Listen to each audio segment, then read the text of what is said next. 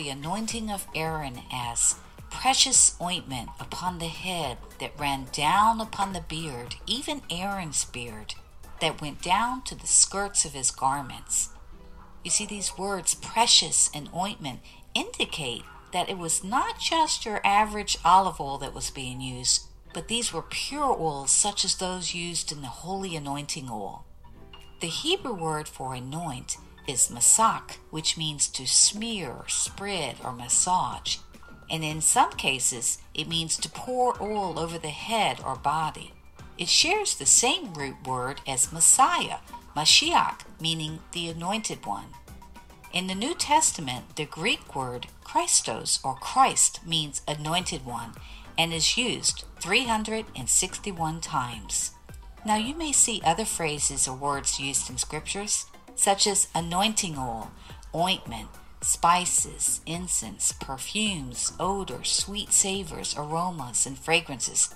These are all implying that essentials were used. The sacred act of anointing is mentioned 156 times in the Bible. The Hebrew word for anointing is shemen, which means fat oil or fatness or olive oil. In Isaiah 10:27 it says, "And it shall come to pass in that day that his burden shall be taken away from off thy shoulder, and his yoke from off thy neck, and the yoke shall be destroyed because of the anointing." It is the oil that breaks the yoke, not simply the act of anointing. Well, God bless you. Welcome to Prophetic Whispers. This is Elias Flores coming to you once again, and we are going to be discussing anointed to heal. And we're going to be dealing with the topic of anointing and bringing the theological structure. Where did where did this anoint anointing uh, process come from?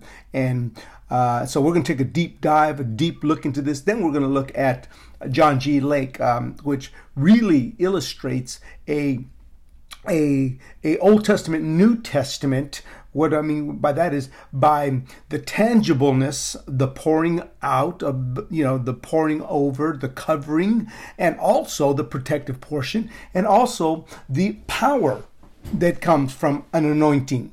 And so we we're going to look at Scripture. We're going to look at Deuteronomy. We're going to look at uh, uh, Genesis. We're going to look at Exodus. We're going to look we're going to look at uh, some of the origins, and then we're going to pull it through and um, uh, get into the New Testament on anointing and um, everything. So what we want to do is number one, what is the intention of the anointing? Okay, what we're going to find out the in- intentions of the anointing is to elevate. See, the anointing or the word anointed, anoint, anointing, anointed. Um, that's that's a that's a that's a post Adamic thing. In other words, when Adam fell in the garden, anointing was ne- needed and necessary. Adam walked in the glory realm. Our glory was the place for all have sinned and fallen short of the glory of God. So we know that sin dropped us from the glory okay, dropped us from the glory realm or the realm of the glorious. That's what the fall of man did. Okay, and so now you have anointing that's introduced. You find that introduced in Genesis 31 13, where where um, where you have Jacob that anointed a rock. Okay, he anointed a rock. Okay, Genesis 31 13, uh, it says, uh, This is the Bethel, you know, I am the God of Bethel, where you anointed the pillar, where you made a vow to me. So here I want you to understand that the oil that was poured on, the word anoint, one of, one of the processes to anointing is to make sacred or separate or to belong to. Okay, and then what, what does the scripture say here in Genesis chapter 31, verse 13? Is he made a vow, a commitment, a covenant.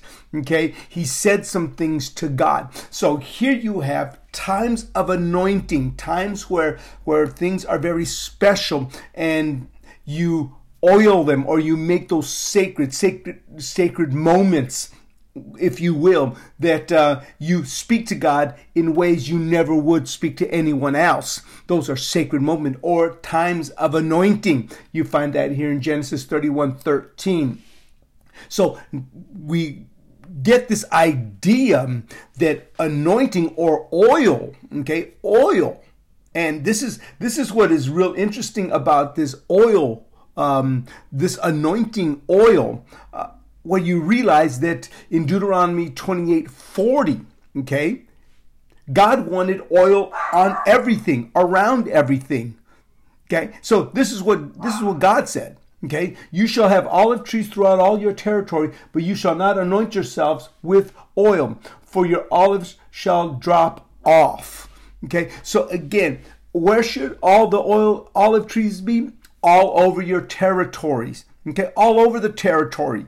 Okay, for the purpose. Okay, but for what purpose? We're going to get into what the anointing is used for.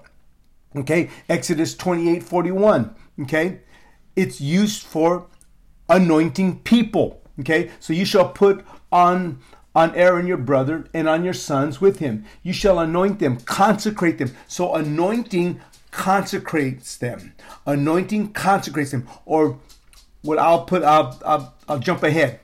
Anointing elevates you. Okay, you know we have this practice. Um, we have this practice in our Christian faith that when we buy a new car, okay, we buy a new car, we anoint it with oil. When you buy a new house, you anoint it with oil. That's a common practice um, among among believers. When you get something new, it comes into your family, you anoint it. Okay, but what does that anointing do according to a biblical perspective?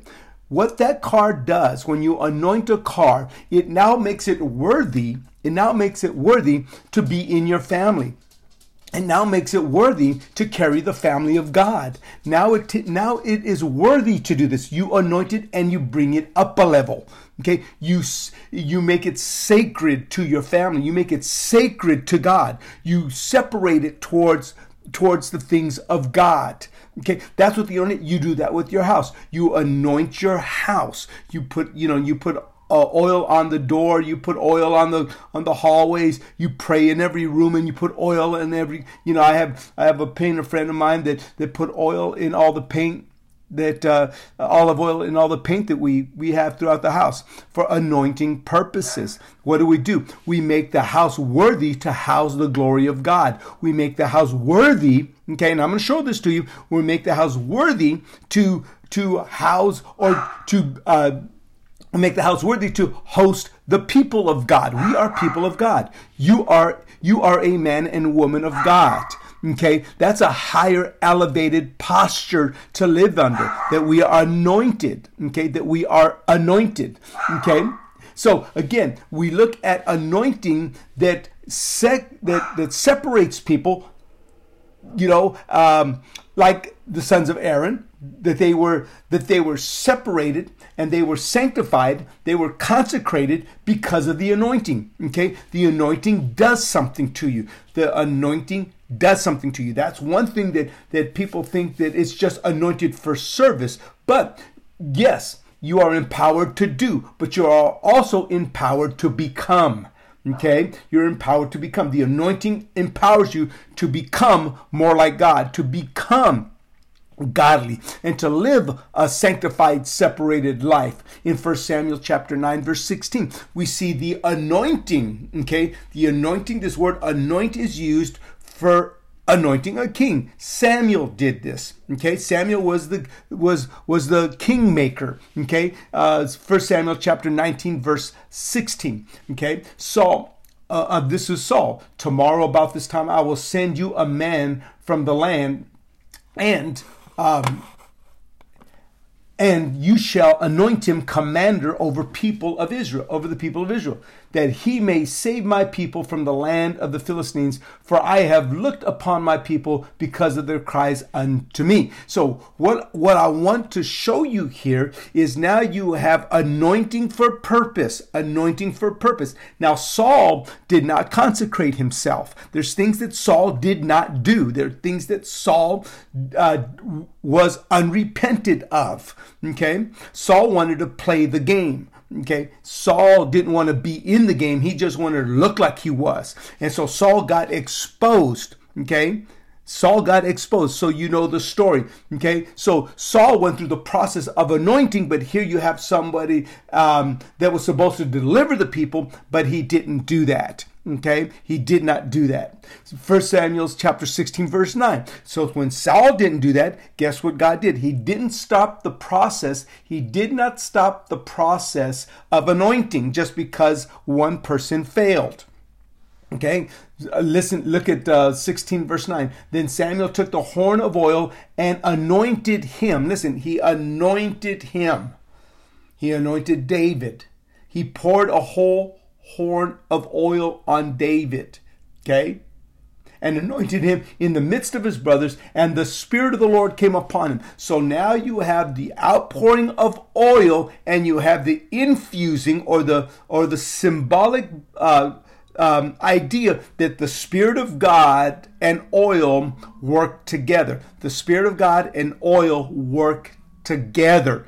Okay, David was never the same. After that, he killed the lion and the bear. After after that, he killed Goliath. After that, um, he supernaturally uh, became a, a general. He, he did some amazing things. Okay, because of the anointing, because of the unction on his life. So here you have here you have uh, the anointing and the Spirit of God, the empowerment. Okay, the purpose is revealed in the anointing, why he was anointed. Saul, the same thing. Saul was anointed to deliver the people, but he didn't do that. Okay, he he worked against the anointing and the purposes of God. Okay, so when you start looking at the anointing, you must look at consecration, you must look at separation, you must look at purpose okay? And and you also must look at empowerment for purpose. That's what the anointing is for. Okay? So exodus so let's regress a little bit and look at some of the origins of where you begin to see anointing anointing things. Okay? Some people again this is where this is where um, sloppy christianity really um, falls falls to the wayside okay? Doing things the way you want to do them offering unto god what you want to offer unto god you know uh, sh- being sloppy in what we do. And just because we're gifted doesn't mean you're anointed okay? Watch exodus 40 verse 9 and you shall take the anointing oil and anoint the tabernacle and all that's in it. In other words the things that are going to be towards God must be anointed. You can't offer God just anything. He's not going to take a laver that's that's not that's not sanctified and consecrated and anointed. He's not going to he's gonna not to take a candlestick. He's not going to take um, the laver. He's not going to take any of the, the the tabernacle utensils used for service and use them if they have not been anointed. Watch this: anoint the tabernacle and all that's in it, and you shall hallow it and all its utensils, and it shall be holy. Okay, separated separate. So anointing Anointing elevates you to be separate. Okay, it's an elevation. Okay, to be a child of God means to be born from above. That means that we are we are we are elevated. Our second birth is an elevated birth. Okay, you shall anoint the altar and the burnt offerings and all its utensils and consecrate the altar. The altar shall be the most holy, and you shall anoint the laver and its base and consecrate. So here you have the idea of why you consecrate your house, why you anoint your car, why you to elevate it for the service of the kingdom of God. Okay? We always acknowledge God. So anointing things is a practice throughout history. Now, even the even the uh, the shepherds in, in, in the primitive time of, of, of Abraham and, and that their sheep would, would, would be anointed with oil, okay, to protect them from insects, to protect them from, to protect them from um, all types of lice and, and, and bugs getting into their ears and their nose and their eyes. So what they would do is they would anoint them or they would pour oil on the sheep so that the sheep would be protected from pestilence. That's what the anointing does. And this is what I want to show you as we keep moving moving on. The anointing not only is for consecration, separation, for empowerment, but it's also for protection. Okay, it's also for protection. Psalms 89 51 says, Then uh, the taunts which uh, which your enemies, Lord, have mocked, um, Lord, have mocked, which they have mocked every step of your anointed ones. So the protection is for against the mockers. Again, when you're anointed, you're gonna get people that are gonna mock you. It, it's again, it's protection. Okay. Okay, James chapter 5, verse 14. Okay, it's protection for the healing. Lay hands on the sick, anoint them with oil, call the elders and pray. Why? Because the anointing protects. The anointing protects. So again, now we have, we see that utensils, cars, things that are going to be used in the family of God must be anointed must be anointed and can be anointed, elevated to the purposes of the kingdom. Okay? Your house, anoint the house, elevate it elevates it. It consecrates it. It separates it. Things you shouldn't watch, things you shouldn't do, things you shouldn't see, things that all are part of consecration. Places you shouldn't go in your car, things you shouldn't do in your car. All that is consecration. All that is because the car is anointed. The car has has a purpose now, and that is to service the things of God. Okay, not not just anybody, not just anybody can do what we do. This is the this is what um, what we will call the um, um, uh, the exclusivity. Okay, it, it, you just can't do everything. It's exclusive. Christianity is exclusive. The anointed is exclusive. The minute you have, the minute you have uh, consecration, that's exclusive. That means uh, turning back on certain things and clinging to other things. No man can serve two masters. That's consecration. That's the language of consecration. That's the language of commitment. Okay, so when you start looking at anointing in its purest forms and its theological construct, you are looking at elevating things and elevating people. The anointing lifts you up for service, empowers you for service. The anointing is for your purpose. Okay, the anointing is for your empowerment. The anointing is for people and things people and things. So God will anoint will will will anoint um, a person People anoint things. In other words, we anoint our cars. We dedicate them towards God. We anoint our relationships. We commit them towards God. We, we anoint our homes where we live. We anoint those things and we give them to God. Those are practical things that we do to see the elevated portion of anointing, what the oil does, what it represents. Okay, then you see in the life of Saul that had was anointed king, wasted it, wasted it. He didn't deliver Israel like he should have done, and he was removed. The anointing was lifted from him. The Spirit of God was lifted from him. Then you have David, did the complete opposite. Okay, David lived completely opposite from uh, from Saul. Okay, that's a different story for a different time. I'm just giving you the construct. Then you have the elements, the utensils in the tabernacle where the glory of God was going to come. That's why God made the tabernacle so that he could visit the people, so he could be with the people. But he wasn't going to come on their terms, he was coming on his terms. Everything in that tabernacle needs to be anointed or get it out of there. I'm not coming. I'm not coming if it's not anointed. It's not worthy to be in my presence. So the anointing causes worthiness of things to be in the kingdom of God or to be in the service of God. Again, so sloppy Christianity goes right out the window when you start talking about anointing.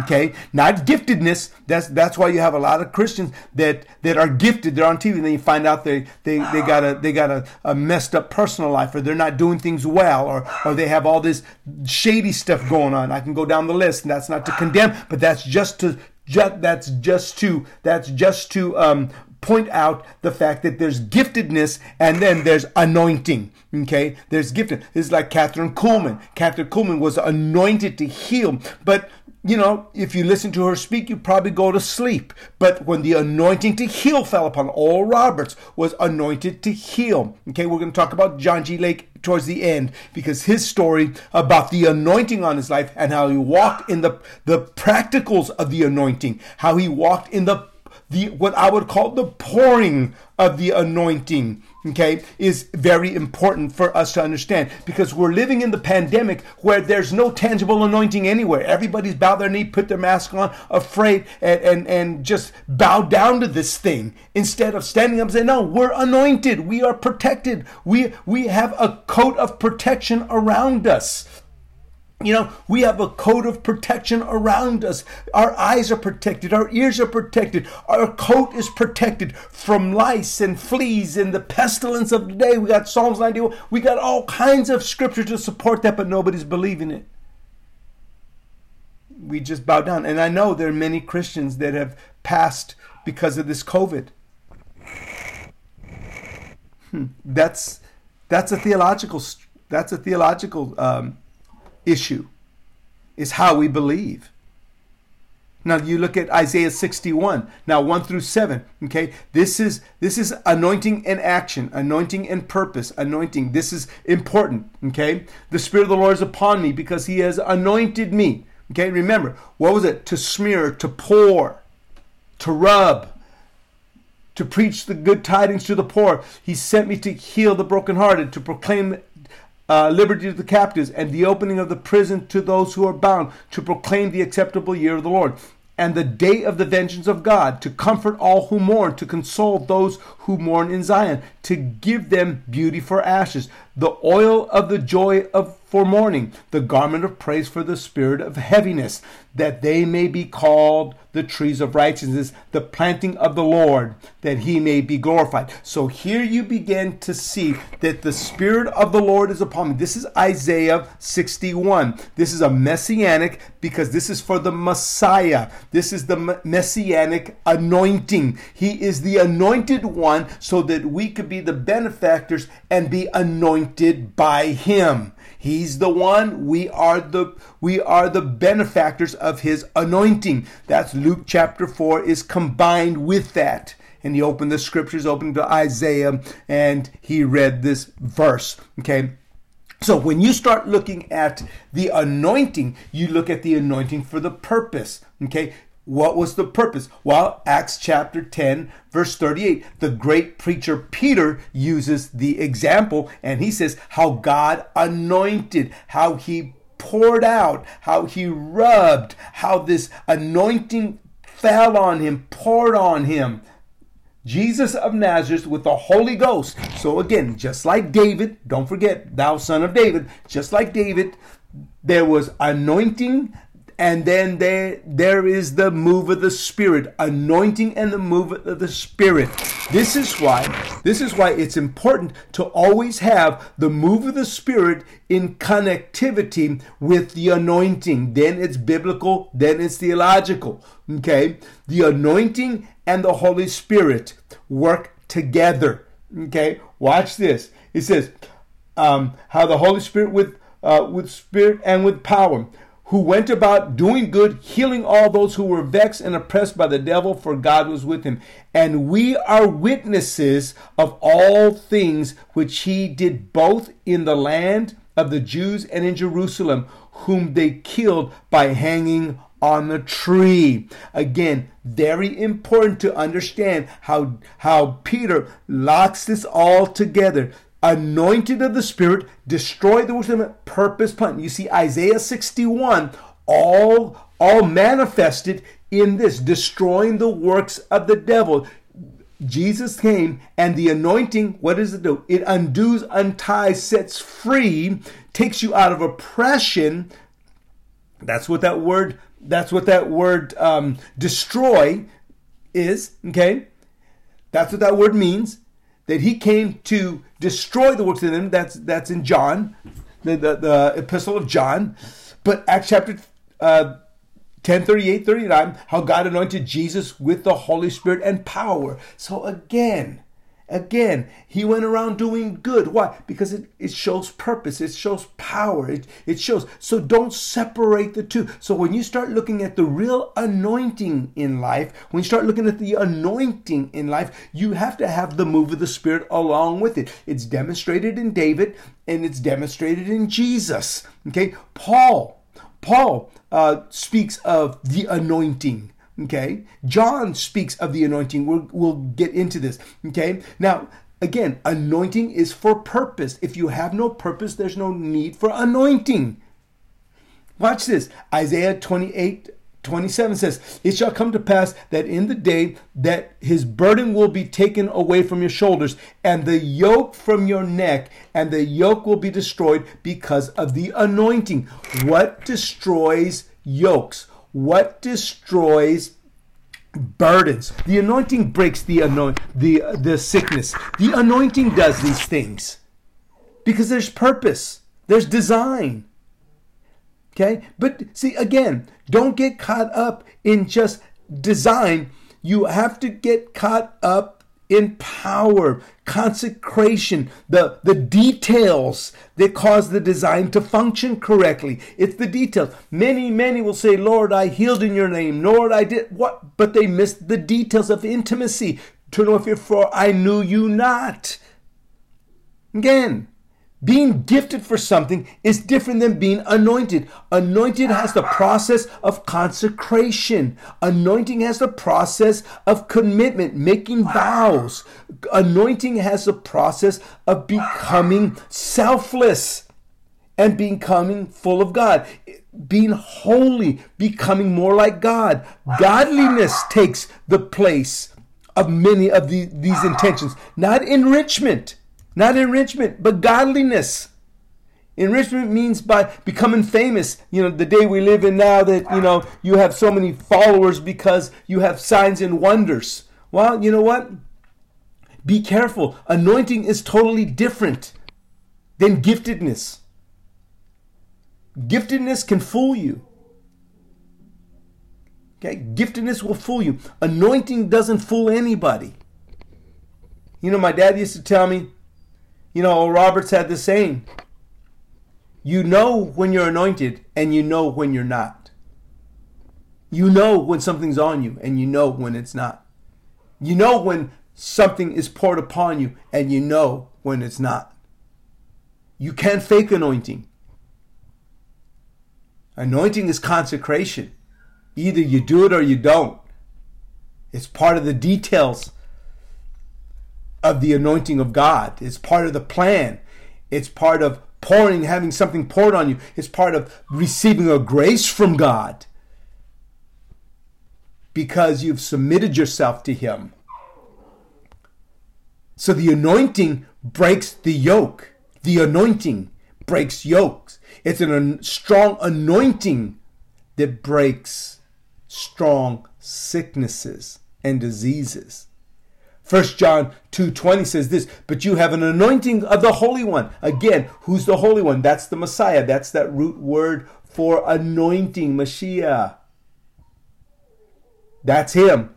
Because the Holy One, we are anointed. That means we are empowered. We have purpose. We have reasons. There's something on our lives. There's oil on us.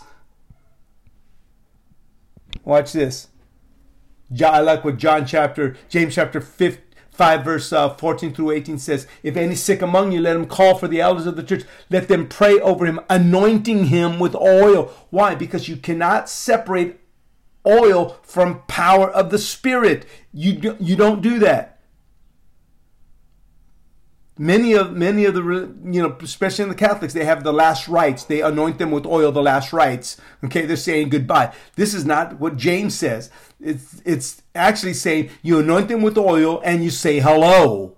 Not goodbye but hello anoint him with oil in the name of the Lord, and the prayer of faith shall save the sick, and the Lord will raise him up. And if he has committed any sins, he will be forgiven him. Confess your trespasses to one another, and pray for one another that you may be healed.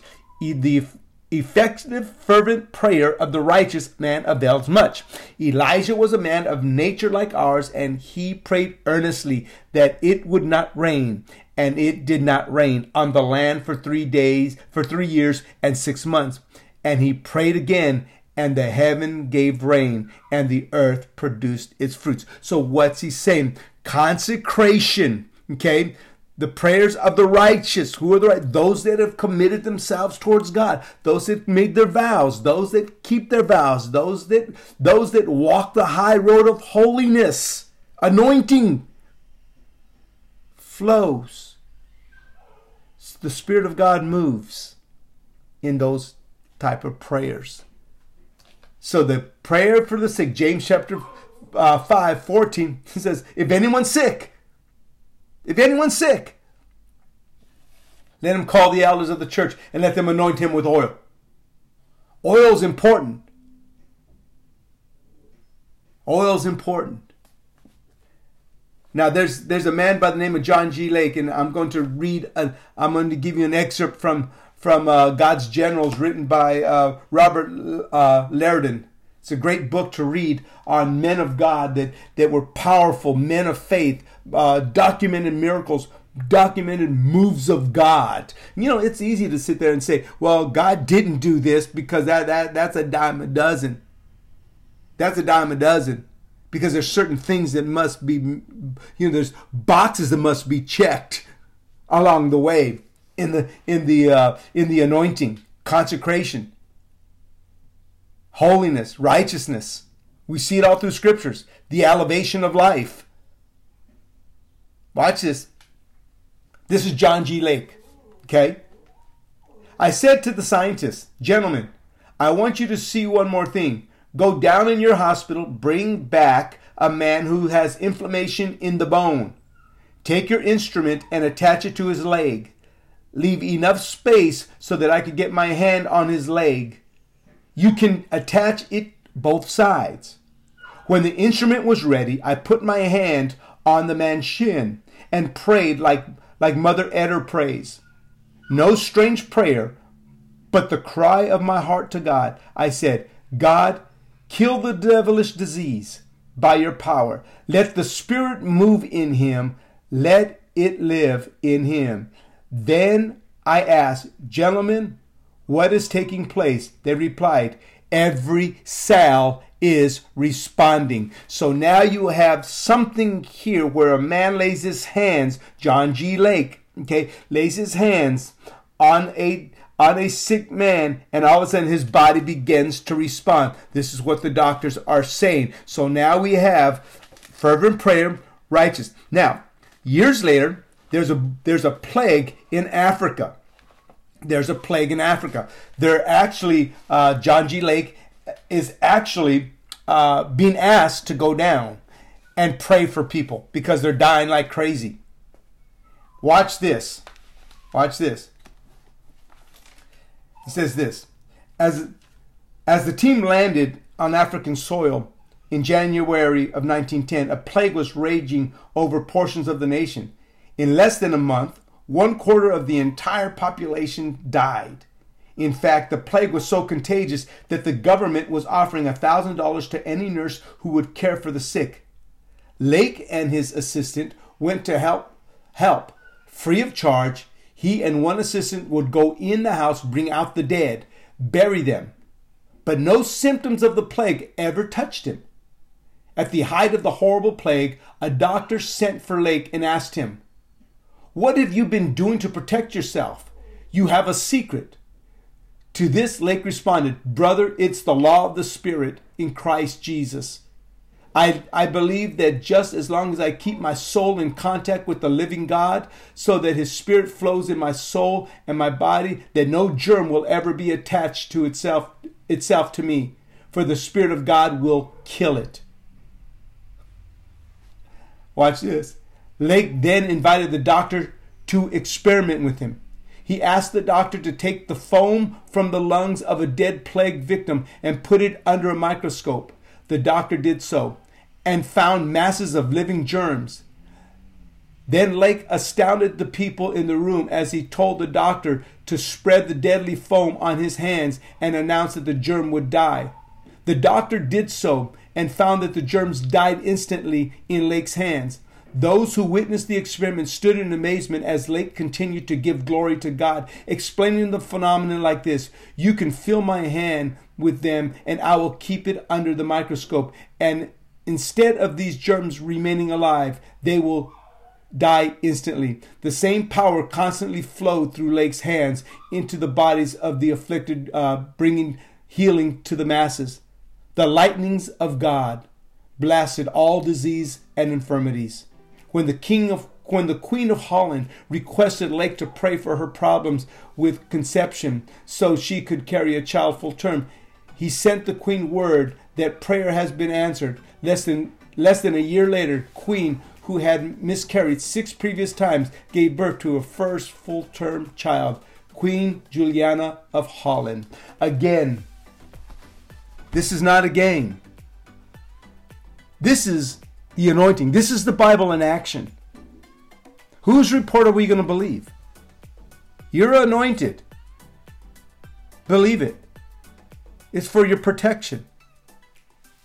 It's for your guidance. It's the will of God that you be anointed and you walk in and you understand it. Remember, the anointing of God is to elevate things. We can anoint things and elevate them to service towards God. We are anointed and elevated in the service of God. We must protect this anointing through consecrated living. Well, God bless you. I pray this blessed your heart. I pray that you you embrace the beautiful anointing on your life. And yes, even Jesus was anointed to heal and do good. God bless you. Walk in faith and embrace the word of God today. Talk to you soon. Bye bye.